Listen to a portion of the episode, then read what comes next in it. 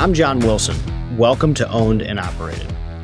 Twice a week, we talk about home service businesses. And if you're a home service entrepreneur, then this is going to be the show for you. We talk about our own business in residential plumbing, HVAC, and electric. And we also talk about business models that we just find interesting. Let's get into it.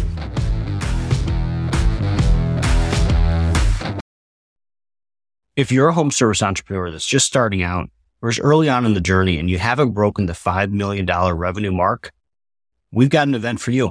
This spring in Cleveland, March 19th to the 21st, we're hosting an event at my office. It's going to be awesome. Honestly, some of the most impactful visits of my career have been visits to companies that were larger than we were that we could take lessons from and see how they're doing stuff. Like get a behind the scenes look. How are they structuring warehouse? How are they thinking about call center? Can I talk to their managers? Can I understand what their KPIs are? We're going to dive into all that stuff.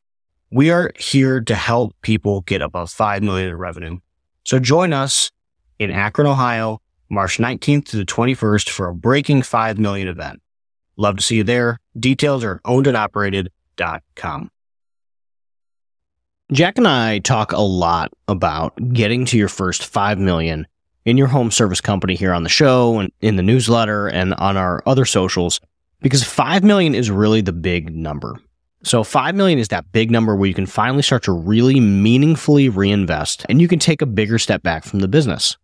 So at $5 million, you probably have two, maybe three, four managers. You have enough lead gen to sustain a real company and you have the flywheel that we talk about running on the regular. Today, I just wanted to give a quick here's how to think about getting to 5 million as fast as you can, because that's really the big number. We do have a session on this in March in Ohio at my headquarters. So check out ownedandoperated.com if you want to learn more about that. Or just continue to read the newsletter and listen to the podcast. You're going to get a lot of good stuff. Depending on where you're starting, getting to 5 million is obviously easier or harder. And probably the most important way that you can personally control how fast you scale your business is what do your personal expenses look like? Now, most business owners don't want to talk to me about that or they don't want to think about that or, you know, whatever. But I'll walk into businesses that the business is doing 3 million bucks and the owner's driving a Beamer and his wife's in a Rover right? $3 million. $3 million is not a lot of money. It's a lot if you came from nothing, right? So 3 million bucks, if you were a technician and you're starting a business, you were working in the field or it's your first thing and you're like, man, 3 million bucks, you know, heck yeah, so much money.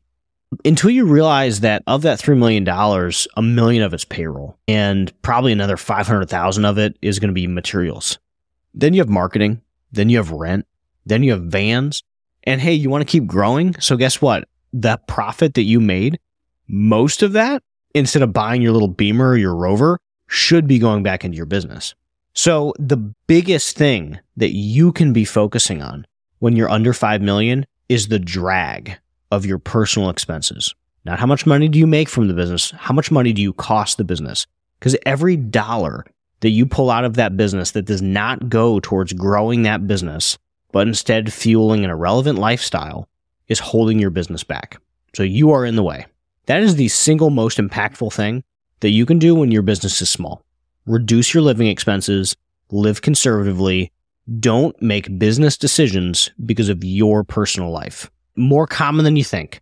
Guys will buy planes, they'll buy beamers, they'll buy rovers, they'll buy vacation houses, and their business does 2 million bucks. Okay. So you just saved all that money. You're not paying 20 grand a month or a year in car payments. You don't have the vacation house. You didn't buy the plane. So now you get to take that extra 50 to $60,000 and you get to reinvest it. That's a big deal.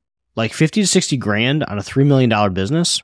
That's enough to be investing into marketing. That's another 2% towards marketing, which means you get to grow faster. So the biggest things that I see companies struggle with under that 5 million is frontline leadership. Who's going to be managing the techs and are they sales focused? And how often are we generating leads? So I'll talk to small companies and let's say they're like two to four million dollars a year in revenue. Good sized little company. And they'll say, Oh my God, we're so slow today. And I'm like, Oh wow. Okay. All right, cool. Let's talk about that. Uh, what are you doing for lead gen? How much are you spending on marketing? Like, how are you thinking about that? Are you outbounding? Are you using LSA? Are you doing PPC? Did you partner up with service scalers? What are the different things that you've done to drive lead gen? And then we find out that, oh no, I had this one agency burn me one time. So now I spend 1% of revenue on marketing or 2% of revenue on marketing. That is not possible. People will see me or they'll see a much more extreme example. They'll see Chris Hoffman or they'll see a much larger business. And like we spend about four and a half, 5% on marketing. That's because we are a larger business that has other ways to drive leads as a smaller business, you cannot use me as an example. You cannot use Chris Hoffman as an example, who is um, running a business five times my size. You need to be spending 10 to 12% a month on new lead generation because you are tripping over dimes. You're tripping over dollars to get to dimes. So you're focusing on the wrong thing, right? You're trying to save a buck, but by saving a buck, your guys don't run at full capacity. And because they don't run at full capacity, you don't get full revenue and your slow periods are worse. And getting that flywheel going is the next most important thing that you can be doing. So the flywheel is your guys are always busy, which means they're always selling stuff, which means they're always installing stuff, which means you can always recruit, which means you can always market. And that's the flywheel. So you market, you sell, you install, you recruit, you market, you sell, you install, you recruit. That is the continuous flywheel that you need to get your business on. When you start to really hit growth curve, it's because that flywheel is working the way that you need it to. You're driving a ton of leads. You're able to continue to add great quality talent. So that way, if somebody leaves or if you have to fire somebody, you're not hurting, uh, but you're also able to net grow with good people. You're able to keep investing in the company because you're continuing to grow and revenue's moving in the right direction. So that's the second most important one is getting your flywheel going. And most of the time, the biggest failure that I see is just spending enough on marketing, right? So if you're slow and you're not spending 10% of revenue on marketing, what are you doing? Like literally, what are you doing? Because you can take that up to 10% and your business needs it.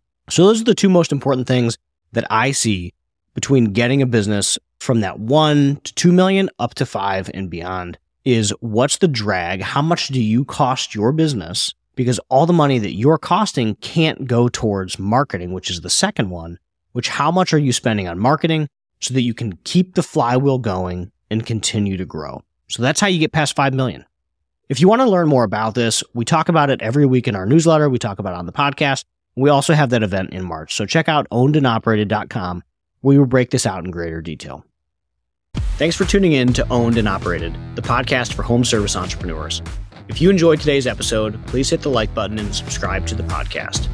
If you have any questions or topics you'd like us to cover, feel free to reach out. You can find me on Twitter at, at Wilson Companies. I'll see you next time.